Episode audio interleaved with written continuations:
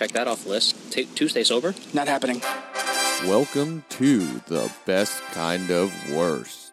No one fucking cares. Everyone cares. Who? I care. Dick suck. So there I am in the parking lot, underwear and a guinea. Hanging out in the backseat of a 7-Eleven. It's animal! We might die. So you want to talk about those lesbians? We need a Bay update. I slept on the fucking tile! I can spend my life in this sweet surrender. I could stay lost in this moment forever. Every moment spent with you is a moment I treasure forever and ever, and I don't want to close my eyes. I don't want to fall asleep because I love you, babe, and I don't want to miss a thing. God bless America.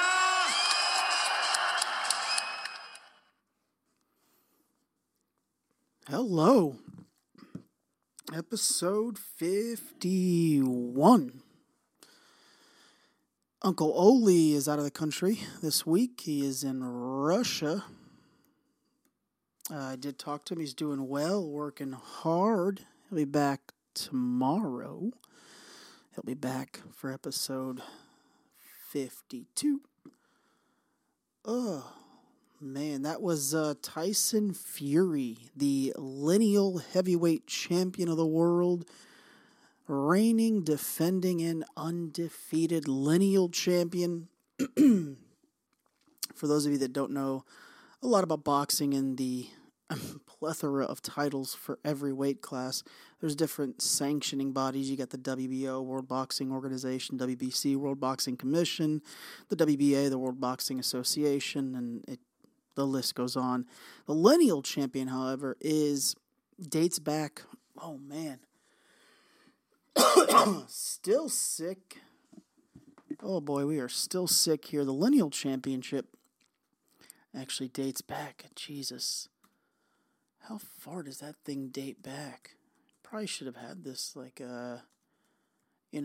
on hand. Oh, Jesus.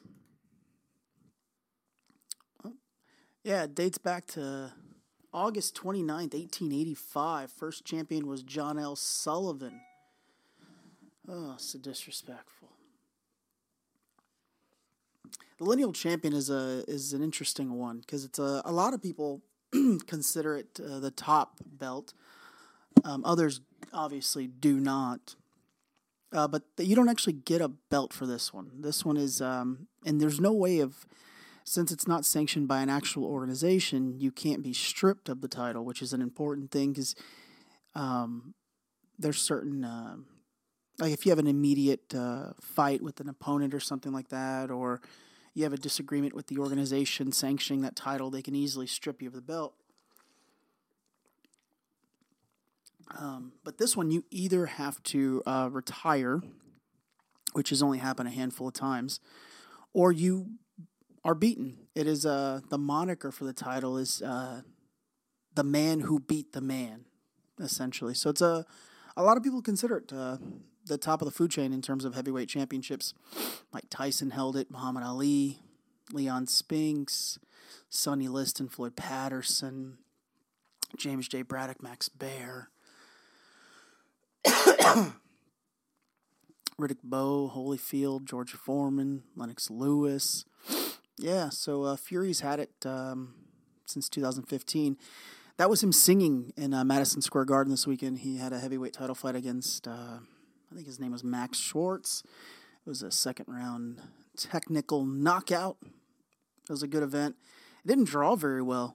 I think they only sold. I think the announced attendance was a little under 10,000. So. Did I say Madison Square Garden? That is so wrong. The MGM Grand in Las Vegas. MGM Grand.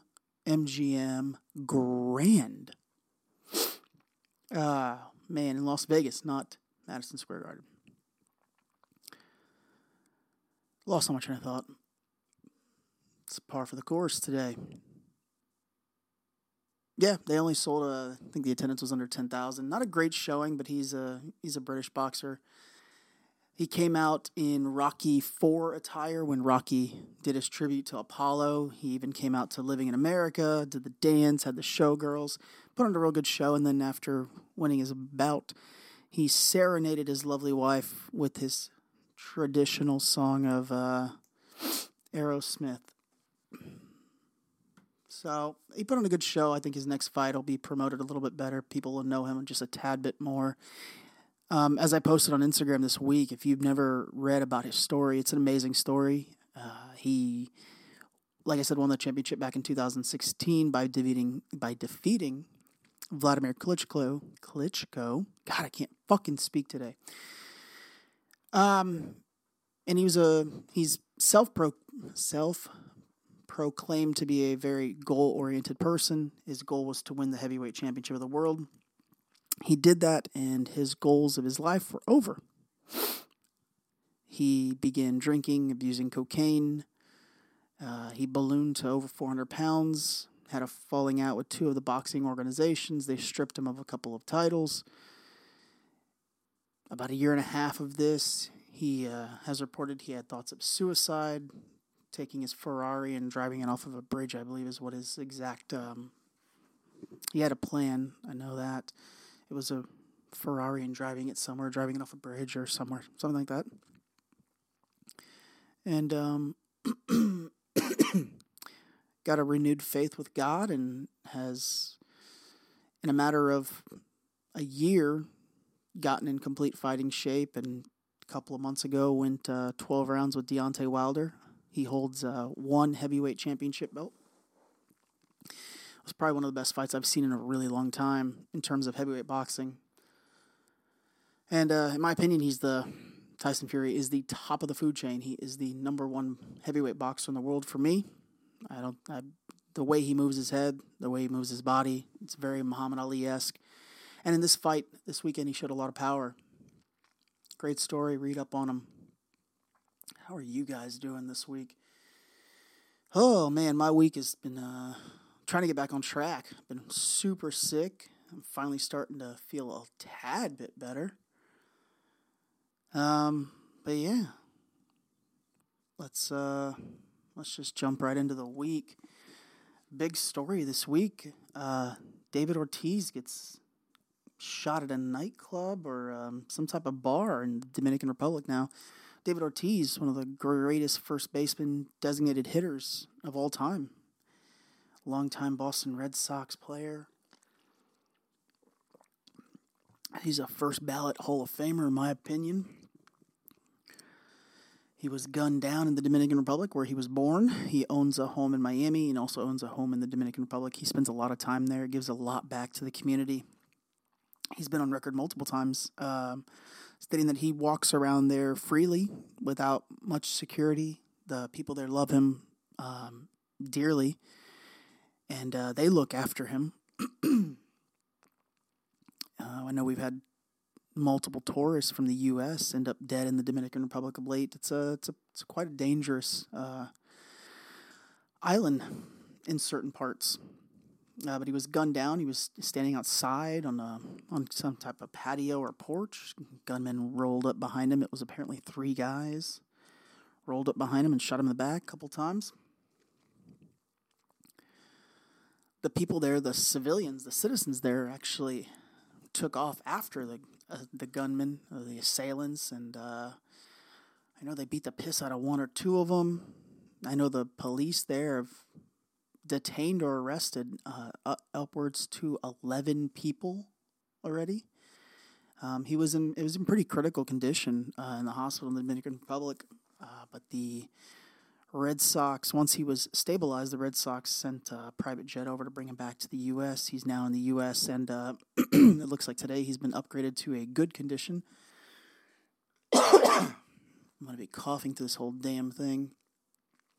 Tiffany Ortiz, I believe his wife, said doctors have listed Ortiz's condition as good. She said, "We remain grateful to everyone who has helped David through this ordeal, both in the Dominican Republic and here in Boston. David's journey to good health has been bolstered by many expressions of love that have come to us from across the globe. Your support has lifted his spirits tremendously during this challenging time." The persons that shot David Ortiz. It has been confirmed that it was, well, I guess it's not confirmed, but it is highly believed that that they were paid hitmen. It looks like they were paid 400,000 Dominican pesos, which roughly translates to about $7,800 U.S. There's a lot of rumors as to why he was gunned down. Nothing, no motive has been confirmed yet by the Dominican Republic police. Some of the rumors, some of the theories, well, this one was reported by the Daily Mail on Monday, is that the police in the DR believe Ortiz was shot by two cops hired by a Dominican Republic drug lord who thought the baseball player was having an affair with his wife. A representative, Ortiz's representative, Leo Lopez, denied that the shooting had anything to do with a woman, but said this was an act of hired killers. So they were hired. Yeah, the video taken moments after the shooting, so club goers violently attacking Eddie Feliz Garcia, the driver of the scooter. Yeah, apparently they tried to get away on a scooter. Another video taken by Dr. Abel Gonzalez. Another video taken at Dr. Abel Gonzalez Medical Center, the Dominican hospital where Ortiz was taken to for surgery, shows a brawl involving a woman, not his wife, who was purportedly involved with Ortiz.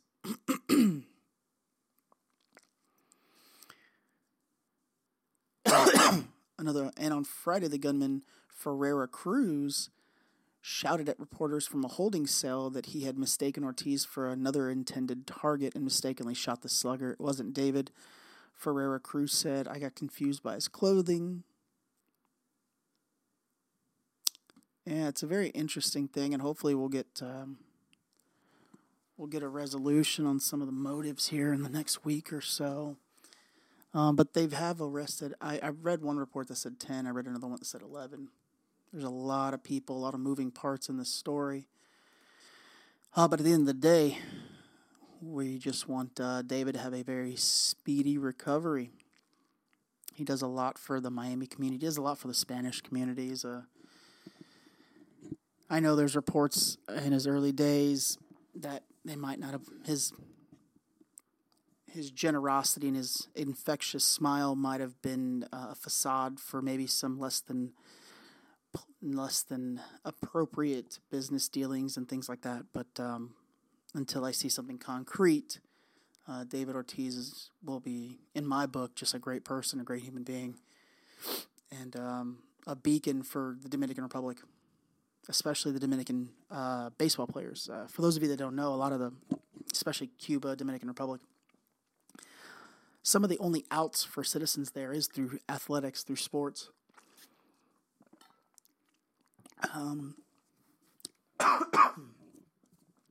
So it's a big thing for them. And any time that athletes, especially from the Dominican Republic and Cuba, can give back, they do their best. A famous Cuban mixed martial artist, Yoel Romero, always talks about how he was plucked away from his family because he was good at wrestling early on, and in Cuba, when they find out that you're really good at athletics, or you know, they see you at a game or something or wherever, there's an actual center where they take you from your family, and you end up staying there. And unfortunately, this is a happy moment for most families. I know most families wouldn't want their children taken away from them, but you end up in living in amazing conditions versus poverty-stricken conditions. You end up staying at these essentially sports academies, and you're treated like royalty there, and you're developed, and yeah, it's a different world. We forget sometimes how good it is here, even though some people like to tell you it's not. Oh, I guess we'll stick on sports. Brett Favre tweeted out on, I think, Monday. Monday. A true champion sticks to his or her calling I will be coming out of retirement and making my return to play in the NFL for the 2020 season. Stay tuned for more news. The tweet was subsequently deleted not too long afterwards. Favre's going to turn 50 in October. And he was clearly finished in 2010 when he last played. So, by all means, stick to your Wrangler commercials and stay home, young blood. Right out retirement. ESPN is in a little bit of, I guess they're not in really hot water, but ESPN does this, they irritate me so much. ESPN is out of control. So disrespectful. They like to have LaVar Ball on their shows, especially First Take. First Take is a show where Max Kellerman, Stephen A. Smith, and mediator Molly Qerim, I think is how you pronounce her last name, they just kind of debate sports topics, and they go back and forth, and they argue. Sometimes they agree, sometimes they argue, but it's just open dialogue. And they like to have LaVar Ball on. I think it's just because the ratings, because no one ever knows what he's going to say. And I think it's kind of pointless and stupid. LaVar Ball is famously known for saying that he would beat Michael Jordan in one-on-one. He's the father of Lonzo Ball, who is now a New Orleans Pelican. In a turn of events in the middle of the interview, Molly Qerim decides to ask LaVar a question, and LaVar painstakingly responds with,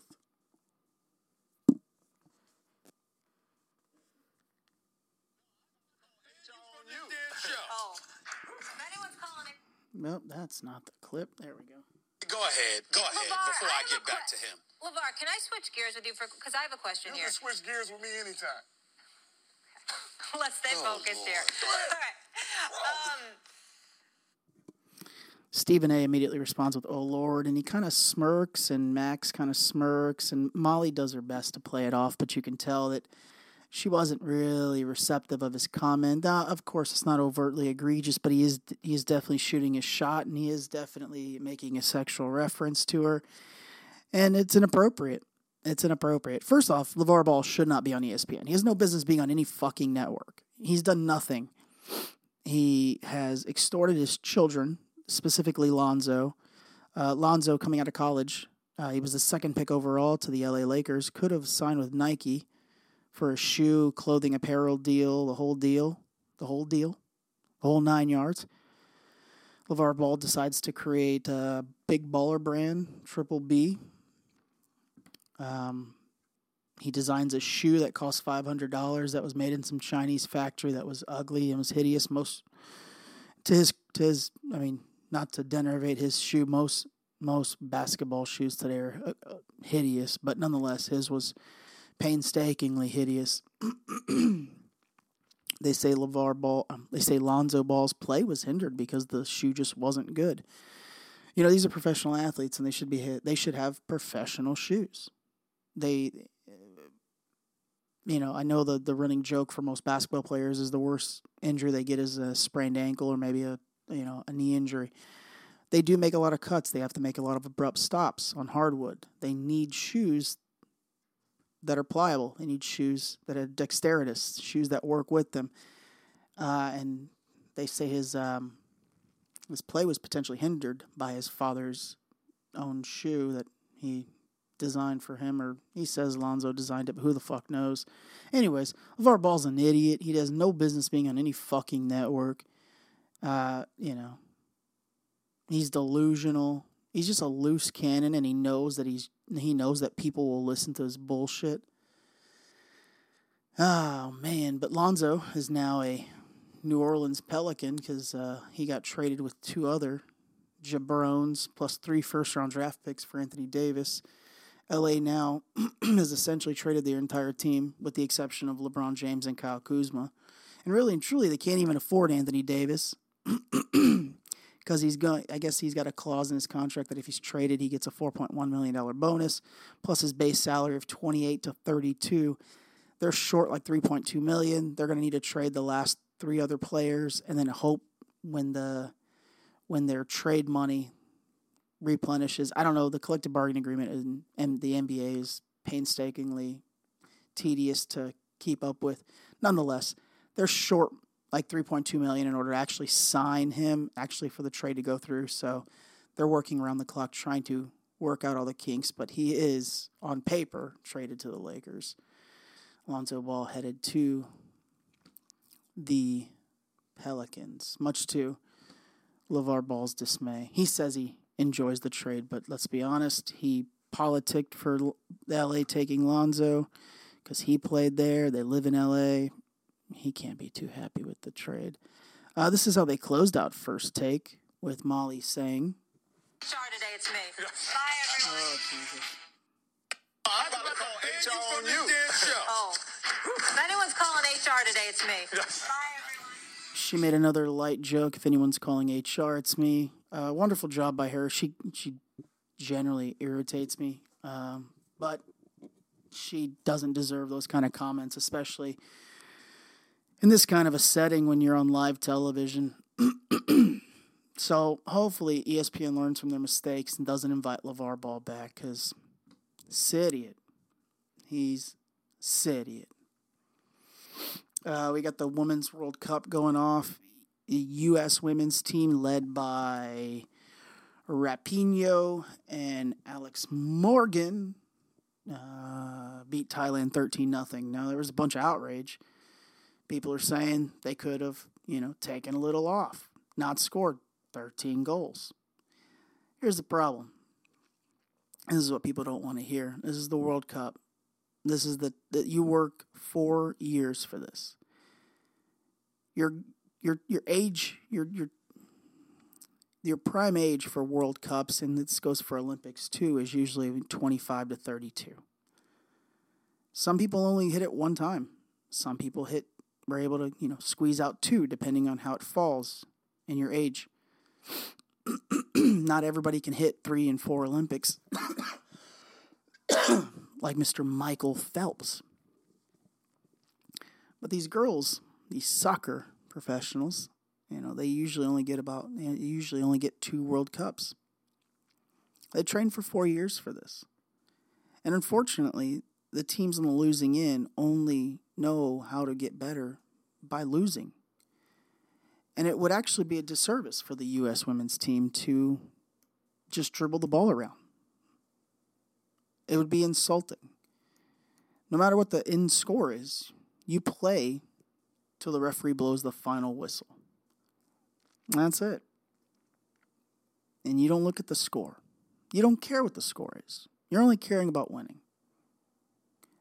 But if they took a little off after, let's say, the 5th goal. And then we got 35, 40, 50 minutes of just them dribbling. Thailand doesn't learn anything.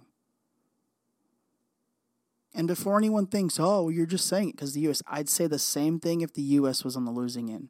The men's team can't get a win to save their life. And they need to keep losing. And they need to keep losing bad and pitiful.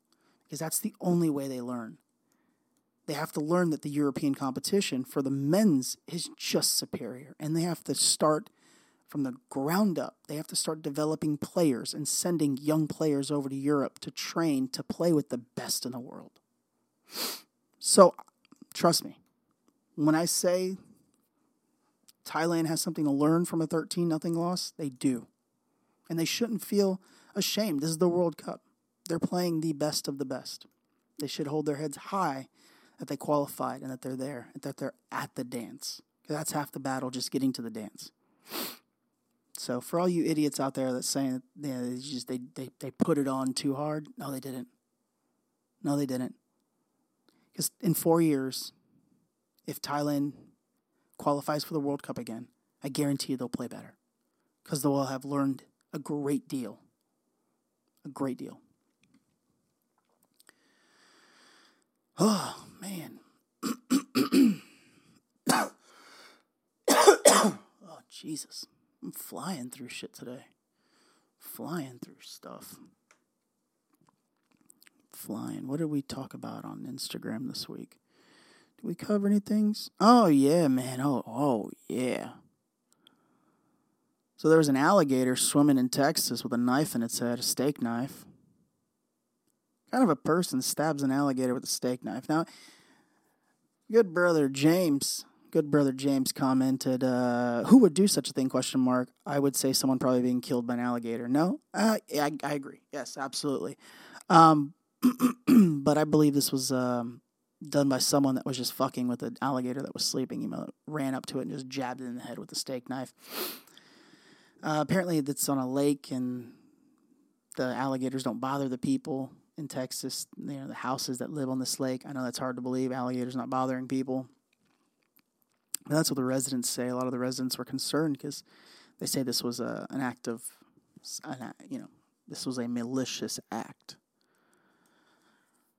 It's interesting. It's creepy as hell to see an alligator swimming with a steak knife in its head. The Texas Wildlife Agency is going to take a look at the alligator this week, and if it needs to, it'll be sedated. I believe they'll take it and they'll have the knife removed if they can just pull it out, or if he needs to actually have it pulled out and really looked at. Interesting things about alligator skin is that it's covered in what's called osteoderm, which is basically like bony plates. They act similar to like a turtle shell. It's very hard. And then their skull also is quite thick. So most likely the knife is lodged in the skull where it won't do any damage to the brain. And their blood actually has antibiotic properties, so the wound will more than likely heal just fine. So it was interesting, though. It's crazy to see. It's absolutely bananas to see. OJ joined Twitter this week.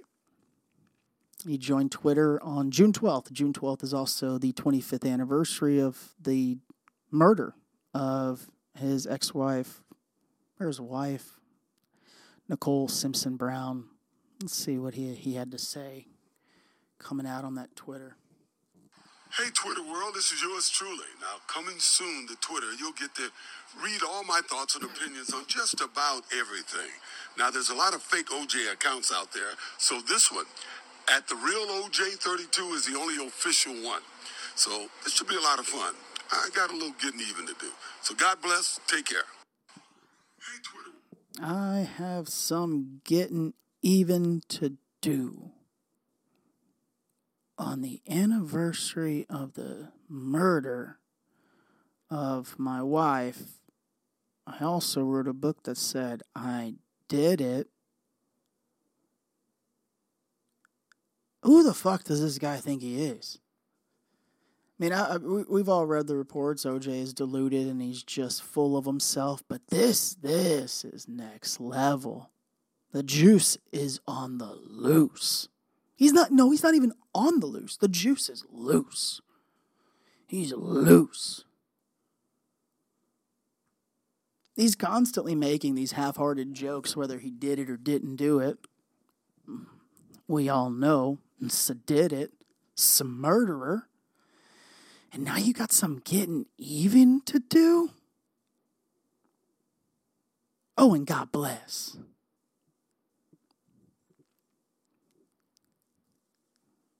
Interesting enough, 4 days later, Bill Cosby was like, hey, OJ, you're on Twitter. Cool, hold my beer. Bill Cosby on Twitter. Hey, hey, hey, it's America's dad. I know it's late, but to all the dads, it's an honor to be called a father. So let's make today a renewed oath to fulfilling our purpose, strengthening our families and communities. # Happy Father's Day. # renewed oath to our family. # renewed oath to our community. # America's favorite dad. # far from finished. is 2019. This is the most 2019 story that you could ever write.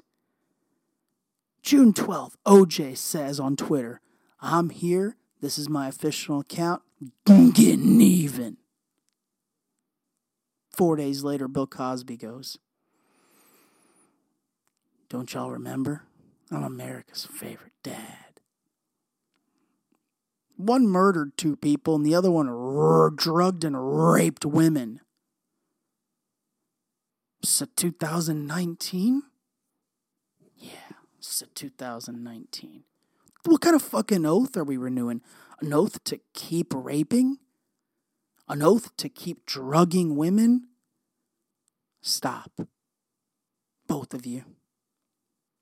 Get off all social media. Bill, you're in fucking prison. That means that you must have made a phone call to your publicist or your personal assistant to type this. Because I believe you have such severe glaucoma that you're nearly blind.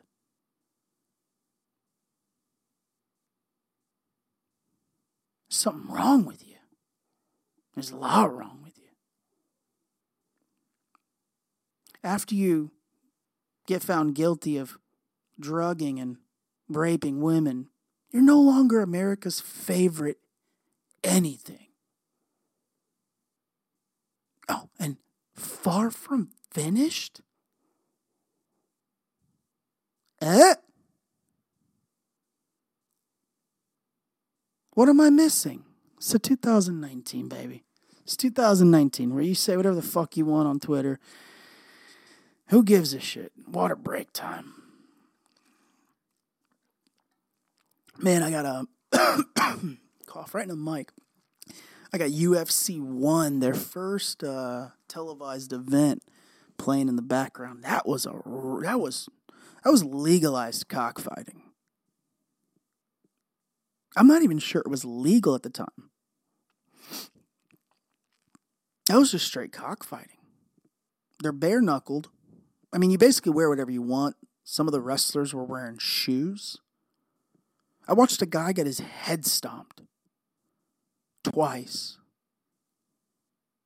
Referee didn't want to stop it because he couldn't. That wasn't his job. His job was just there to mediate. They had to throw the towel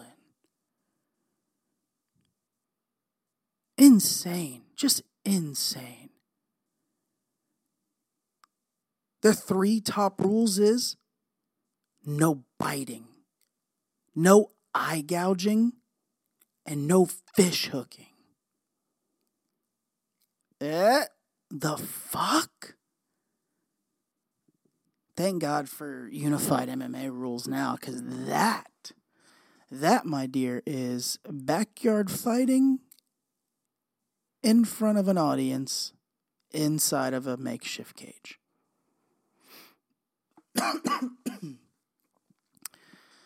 Yeah, they have the whole UFC 1 on the YouTube page, the UFC official YouTube page. Go watch that and appreciate the fighters of today. Also, pay the fighters more. That'd be great. Let's start there. What else we got? What else did we cover this week? Oh, Chernobyl. Chernobyl, an HBO miniseries. It was a 5-episode. I think each episode was like an hour and 15, hour and 30 at the most. That was one of the best shows I've watched in a very long time. I was very impressed. It was a great show. But the producers of Chernobyl, it was a joint venture between HBO and Sky.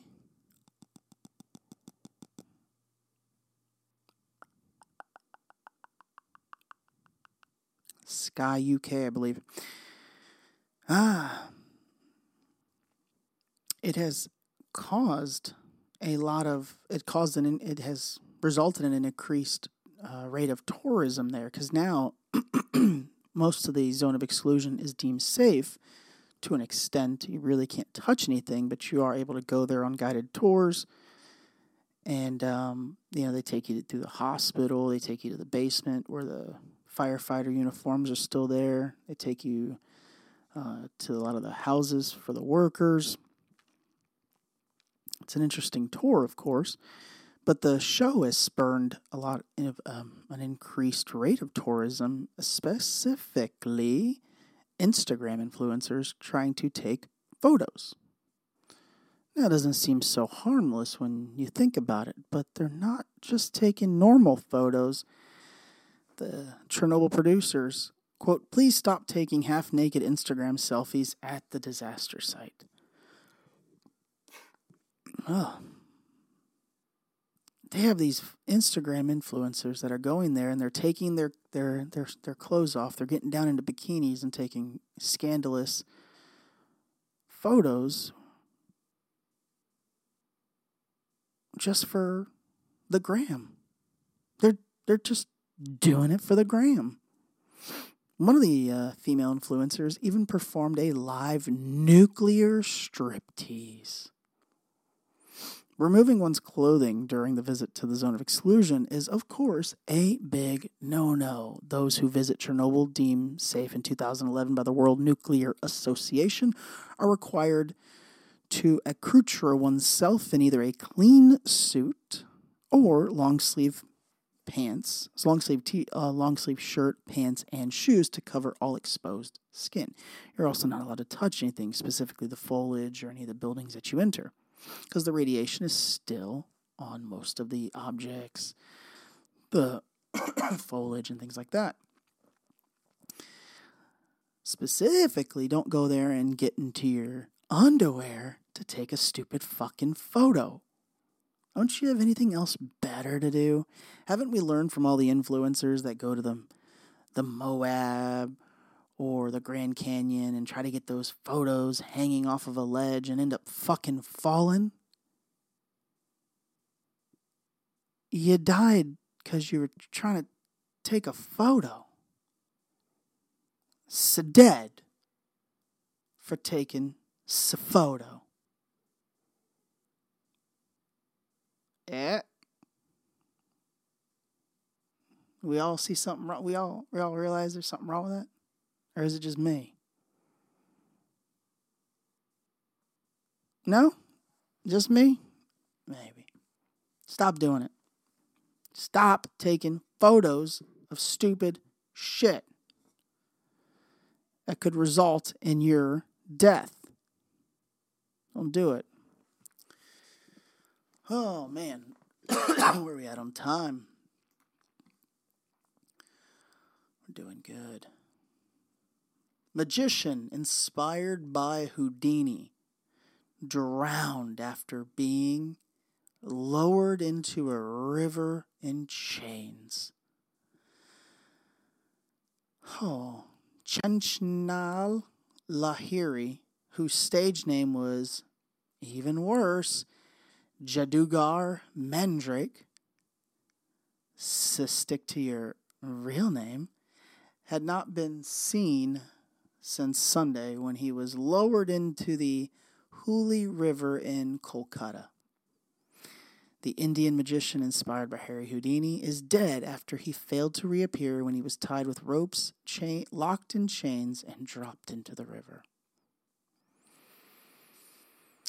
Lahiri's body was found later Monday, less than a mile from where he performed the stunt.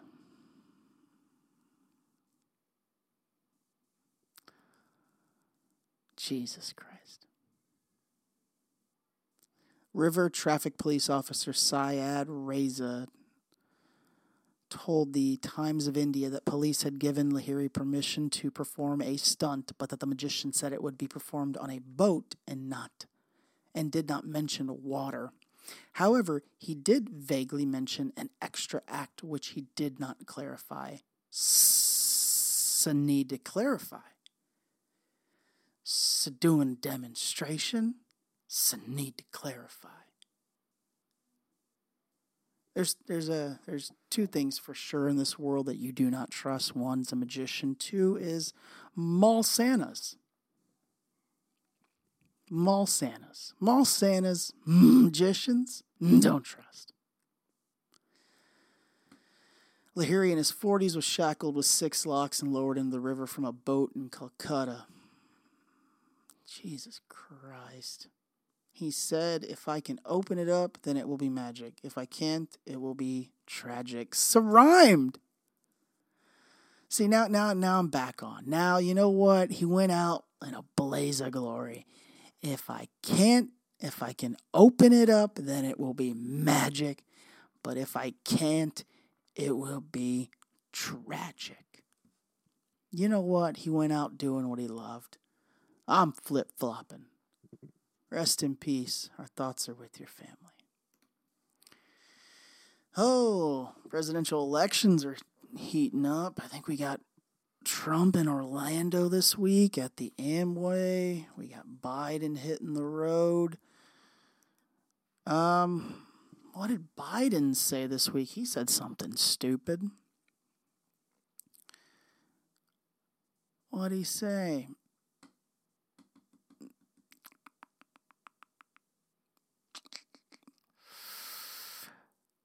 There are certain things, quote, there are certain things where it takes a brass knuckle fight. Biden continues later, adding, let's start a real physical revolution if you're talking about it.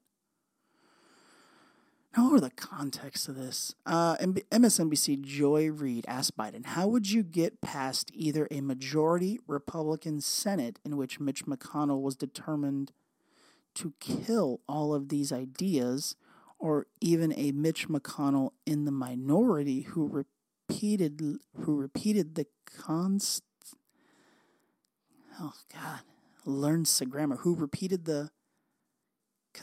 filibustering when you were vice president, and anything that came from the Obama-Biden administration, Mitch McConnell considered dead on arrival. Joy, I know you're one of those who think it's naive to think we have to work together. The fact of the matter is, if we can't get a consensus, nothing happens except the abuse of power by the executive. That's fair. And he followed with, there are certain things it takes where it just takes a brass knuckle fight. Let's start a physical revolution if you're talking. That's inciting violence. That's not good. That's not good. Your first statement's perfectly fine. I wholeheartedly believe in bipartisan cooperation, crossing the lines, working together.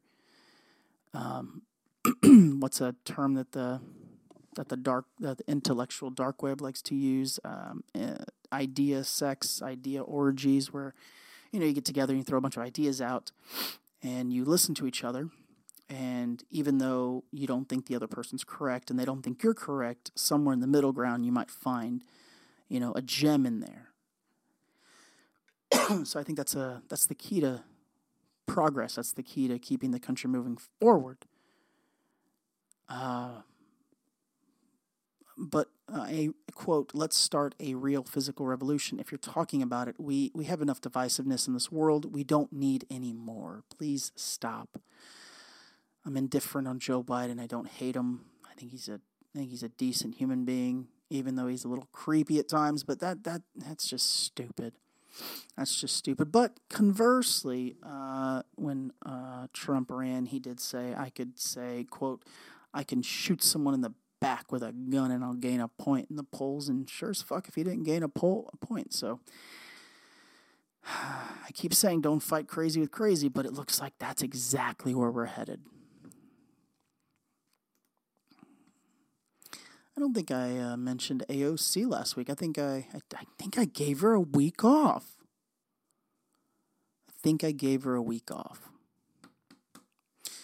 I don't know what her issue is with Amazon, but she constantly goes at Amazon. She single-handedly got them to cancel their plans for a headquarters in Queens, which would have resulted in 20,000 new jobs in an area that really could use them. Her constant nagging on Twitter, social media, and in public appearances, essentially the reason why they backed out of the deal. And you can fact check me on that. 99% of the reason why they backed out of the deal was Alexandria Ocasio-Cortez. But she went on ABC this week, and they asked her a question about Amazon, and her quote was, she said, quote, she essentially said that Amazon pays starvation wages, quote, starvation wages. Amazon News' Twitter page, Amazon News, at Amazon News, then tweeted a response, at AOC is just wrong. Amazon is a leader on pay at $15 minimum wage plus full benefits from day one. We also lobby to raise federal minimum wage. Like, I know I've been critical of Amazon in the past, but they're now ingrained in the American society. You get everything that you want in basically 24 hours. You have variety. You have the cheapest prices around. I mean, they're hurting most businesses. There's reports of Walmart's starting, super Walmart's starting to close. You know, people go into Best Buy to try things out, and then they go and buy it online. That's a real thing. They look, you can get a lot of things that you probably couldn't afford in a normal store on Amazon. You know, it's obviously not going to be the exact product, but it's going to be very similar. It's probably going to be from China, but it is what it is.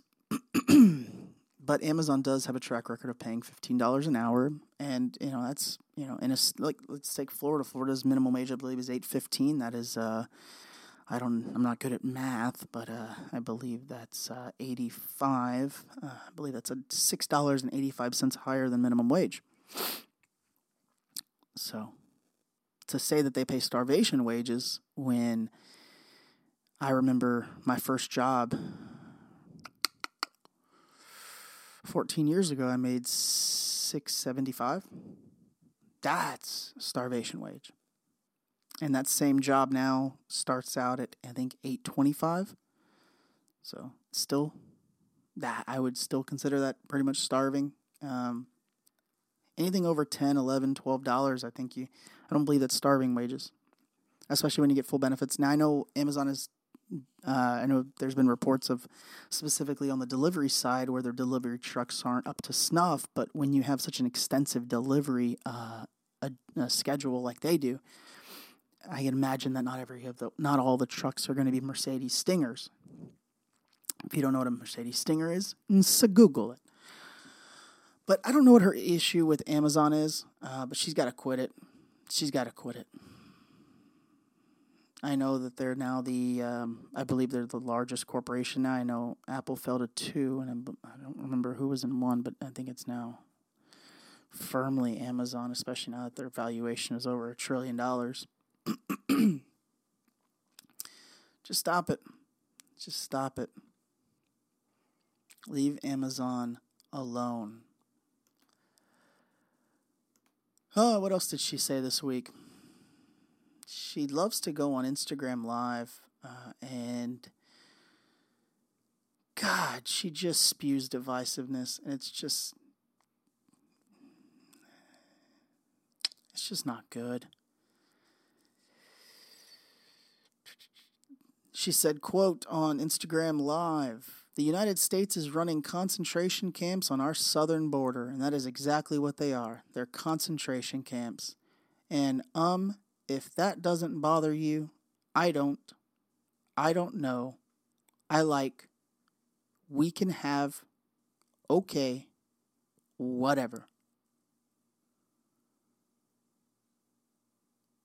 I'm going to read that again. That was her exact quote. That's not me butchering the last sentence. The United States is running concentration camps on our southern border, and that is exactly what they are. They are concentration camps, and if that doesn't bother you, I don't know, we can have, okay, whatever. And then she also alluded to the Holocaust by adding the words never again, which is a term used synonymously with the Holocaust to remind people that it should never, ever happen again. I want to talk to the people that are concerned enough with humanity to say that we should not,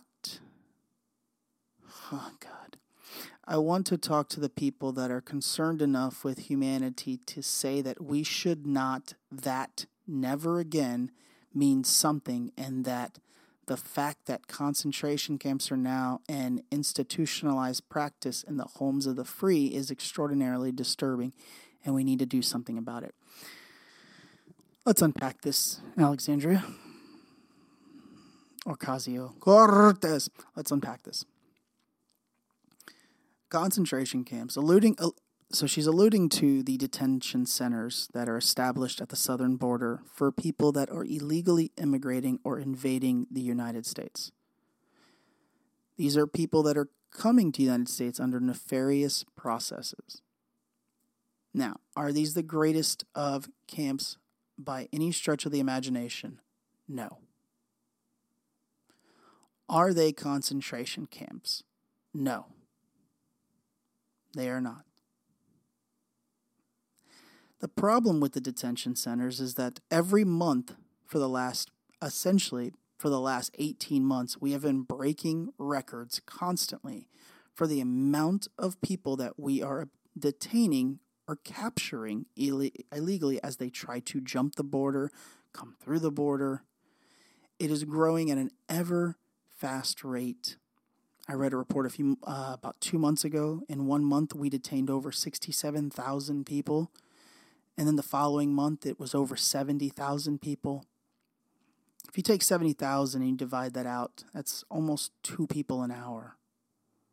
Let me check my own math on that because I'm so stupid. So 70,000 divided by, 70,000 divided by 30 days.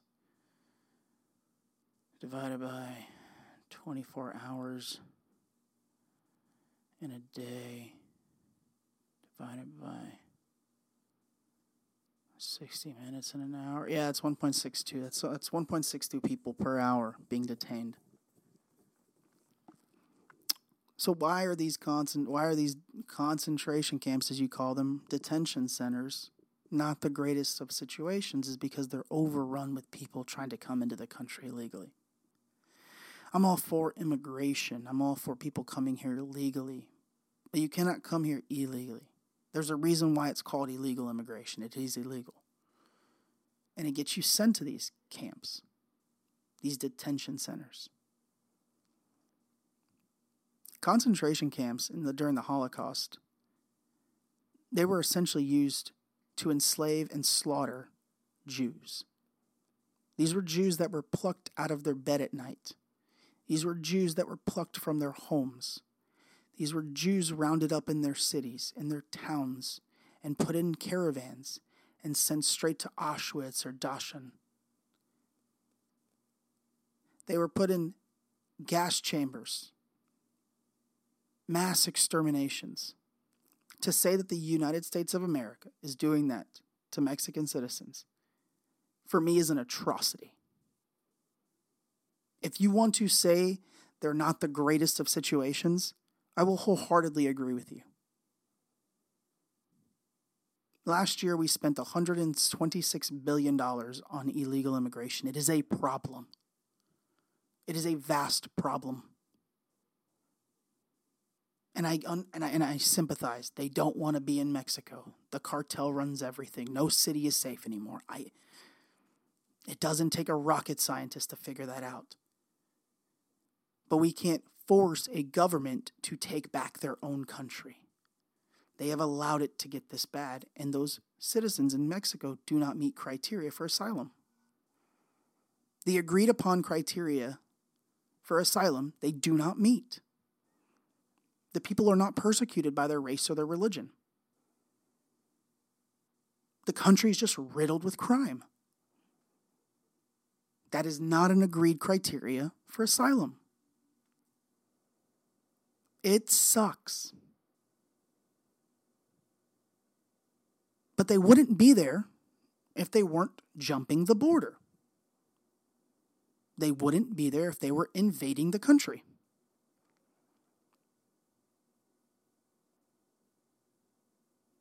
I think it does the country a grave disservice to try to make a correlation with concentration camps and the detainment centers established at the southern border. And where does she get these facts? She quoted a Esquire.com editorial. Esquire, the clothing and lifestyle magazine. Thank you.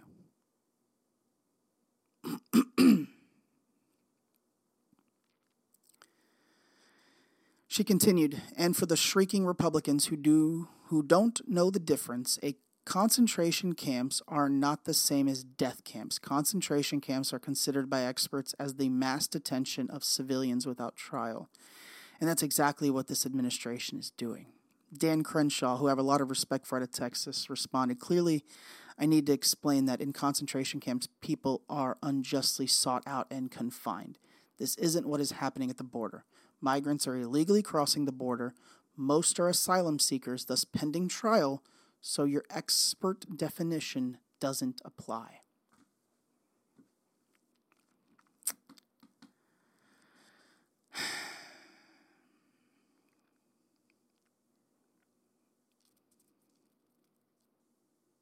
If she's so worried about conditions at the border, why isn't she supporting Mike Rogers' bill securing billions in humanitarian aid for Mexicans, for Mexican citizens?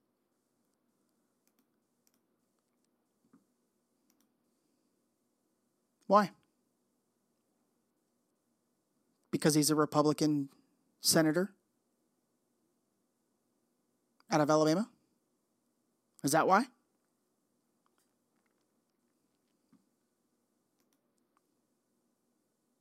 He's attempting to secure a bill securing billions in humanitarian aid. Why are you not backing that? Why are you just tweeting out, trying to convince people that there's a correlation between these detention centers and the Holocaust? Because you're trying to divide the country. Oh, and it's the same week that the candidates are hitting the road?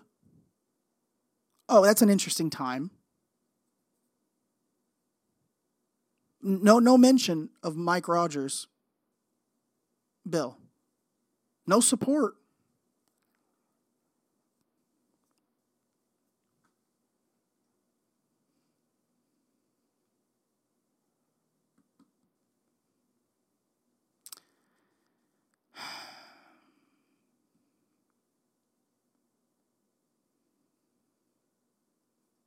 It's unfortunate. That's not the kind of stuff we need. And this is what she does every week. Every week. It almost doesn't cease to surprise me anymore. What a great sentence, though. And if that doesn't bother you, I don't know. I like. We can have. Okay. Cool. Cool. Billions in humanitarian aid proposed, but nothing. Nothing on that.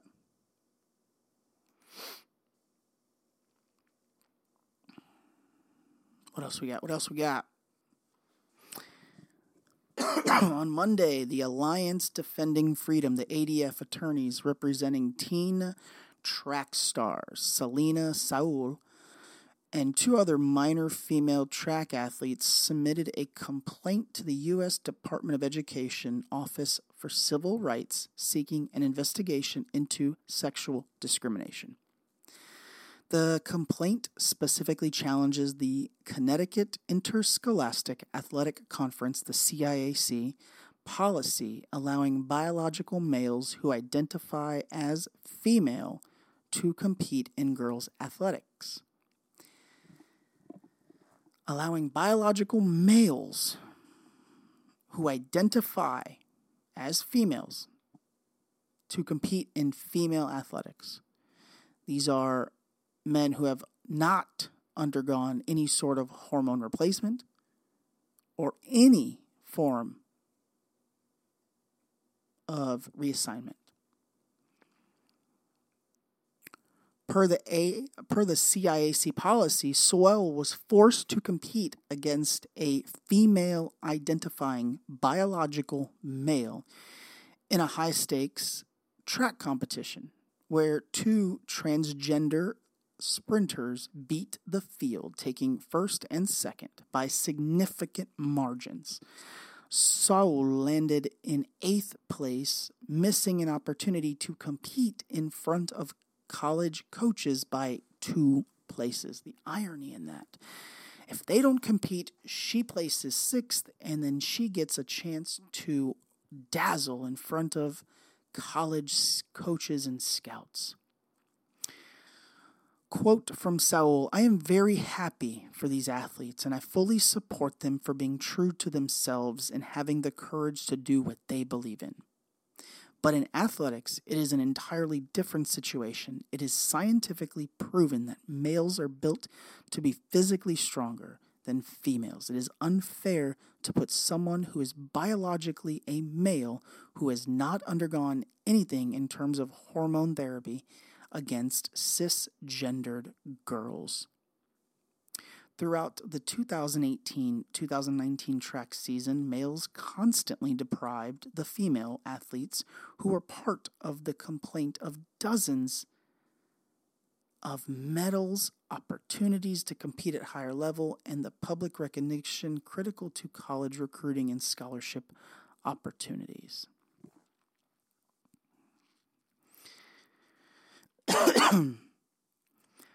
Quote from the ADF, "Girls deserve to compete on a level playing field."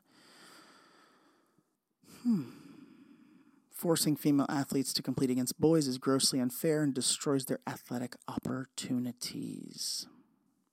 I honestly, honest to goodness, I couldn't agree more. I couldn't agree more. Men are biologically stronger, we're biologically faster. We have testosterone running through our bloodstream, just making us strong.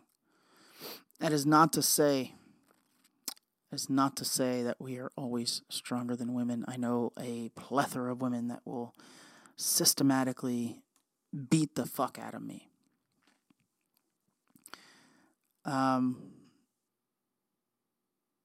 Metaphorically, and in sports, we're not talking about physical violence. Physical violence towards a female is gross, and you have no place in the world, for, in my opinion.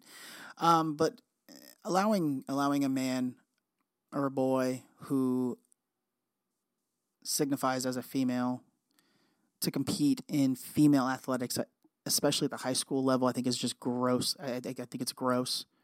I don't think there's any place for it.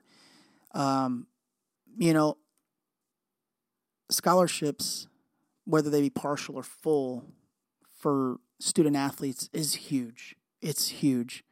It's the difference between being able to go to college and not having any debt, or maybe going to community college and flundering. We every story's different, right?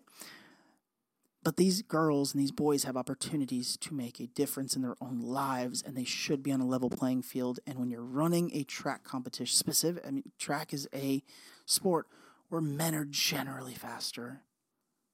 They're just generally faster. And I'm not talking like a tenth of a second. We're talking seconds. But Marion Jones, okay, yeah, great. Marion Jones is a hell of a track athlete. Of course she was one of the fastest of all time. But we're not talking Marion Jones. We're talking about 6 girls from a high school in Connecticut who are vying for a spot to run in front of scouts and coaches. And they should be allowed to do that without having to race against 2 males.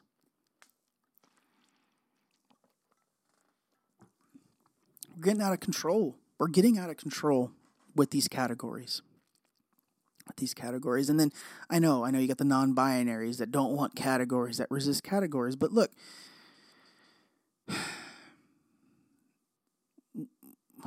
whether the progressives or the ultra-left liberals want to say it or not, but they're constantly creating more categories, because if you're in a category, you're oppressed. And if you're oppressed, you go to the front of the line in terms of your voice being heard.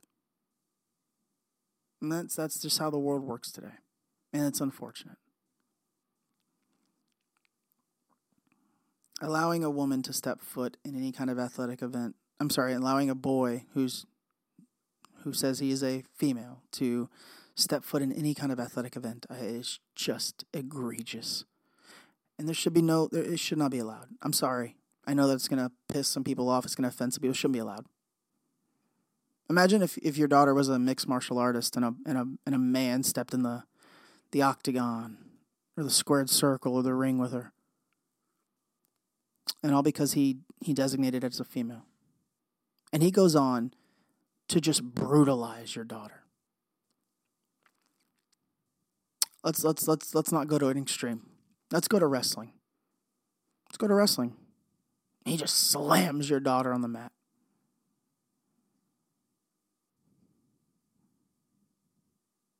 It's wrong. It's wrong in every regard. And these girls, I'm glad. I think she had a beautiful statement. She's happy. She encourages them to be who they want to be, but not when you're 16 years old, 17 years old, 18 year olds, full of piss, vinegar, and testosterone. Young, dumb, and full of cum. I'm sorry. That's vulgar. I get it. So disrespectful. So vulgar. Should I bleep it out? Probably. Am I going to? No, it doesn't make a dent. But that's what these kids are. And they're taking first and fucking second by large margins. They're just ruining the integrity of the sport. Whatever happened to fucking integrity? Whatever happened to fucking having integrity?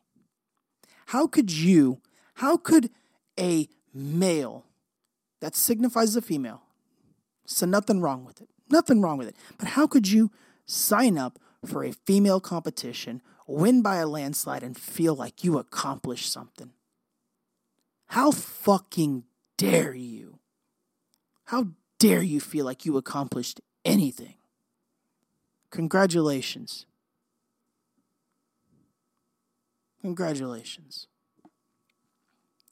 You fucked up the integrity of the sport. And we're diluting it. We're just diluting it. And you know, I'll read in a week that, you know, all the outreach groups are going to label this poor girl as transphobic because that's the first thing we want to label everyone. Heaven forbid she fucking speaks up, right? Heaven forbid someone from a differing viewpoint. Heaven forbid somebody comes to the table with a differing viewpoint. She's not trying to infringe upon your freedoms. She's just saying, hey, you got cock. You got cock. You got test 200 in you. So run with the boys. You got test 200, so run with the boys. And I'm sorry, I know that's gonna piss people off, but I don't think there's anything wrong with it.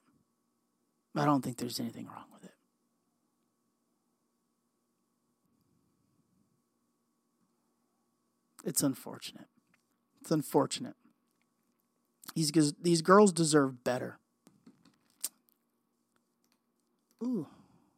Caught lying. Oh, let's go back to AOC. She was caught lying. About what? No, it's too long. Don't care. But I know in regards to her Holocaust comment, I have to pull up our Twitter because I bookmarked it so I could come back to it. What is this? I don't even know what this stands for. The Jewish... Jesus. The JCRC of New York. I don't know what it stands for. I know it's Jewish Community. Can I get like a...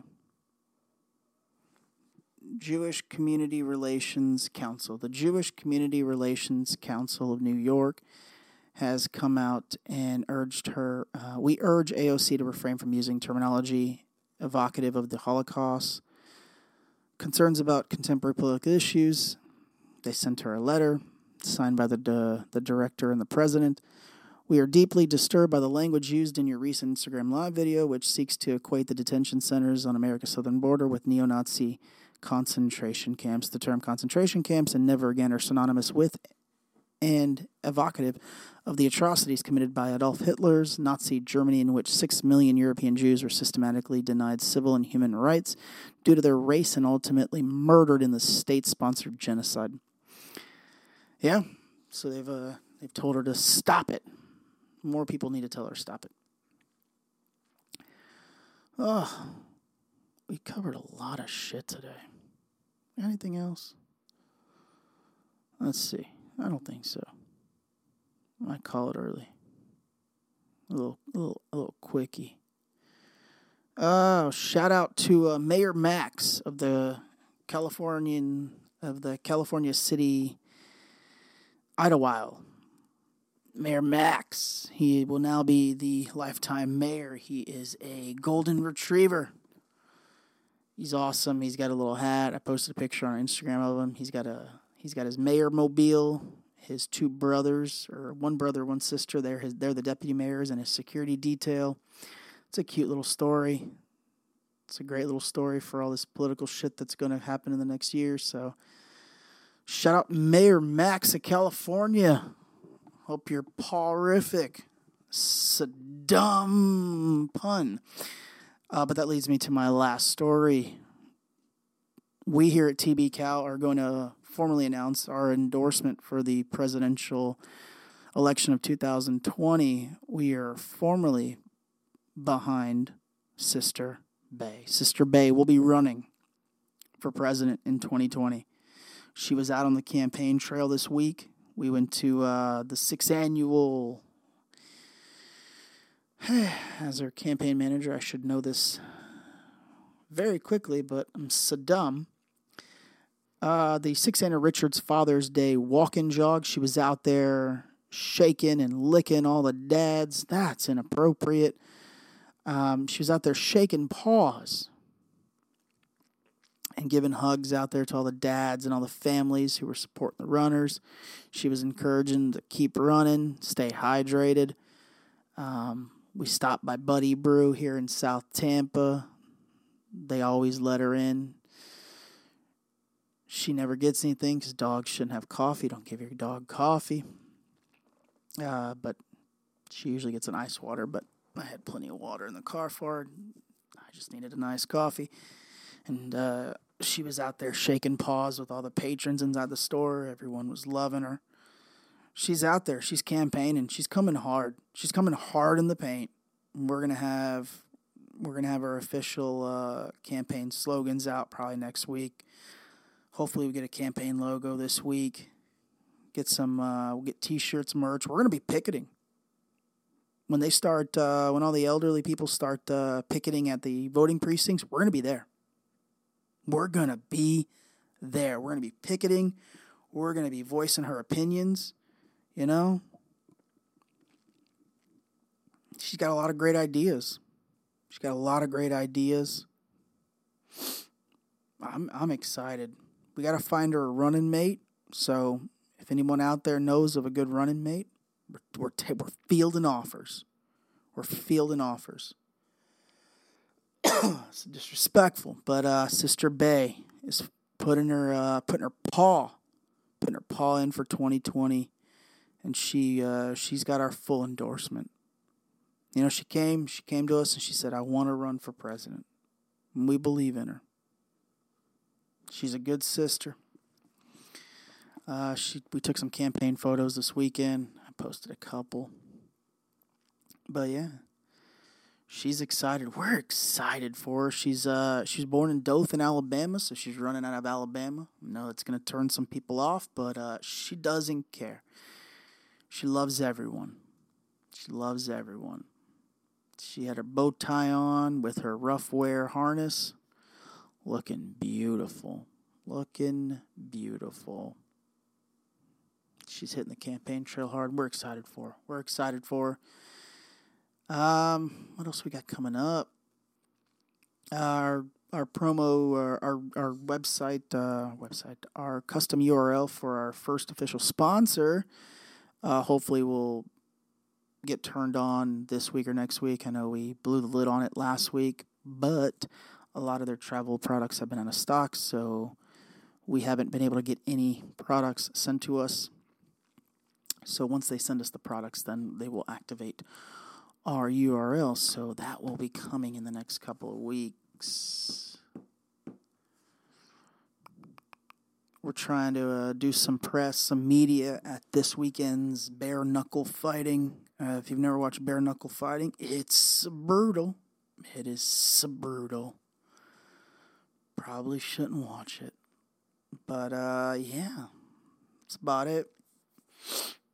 We've had some preliminary discussions about getting some video for the podcast. That way we'll upload live video of us talking into microphones and making dick jokes.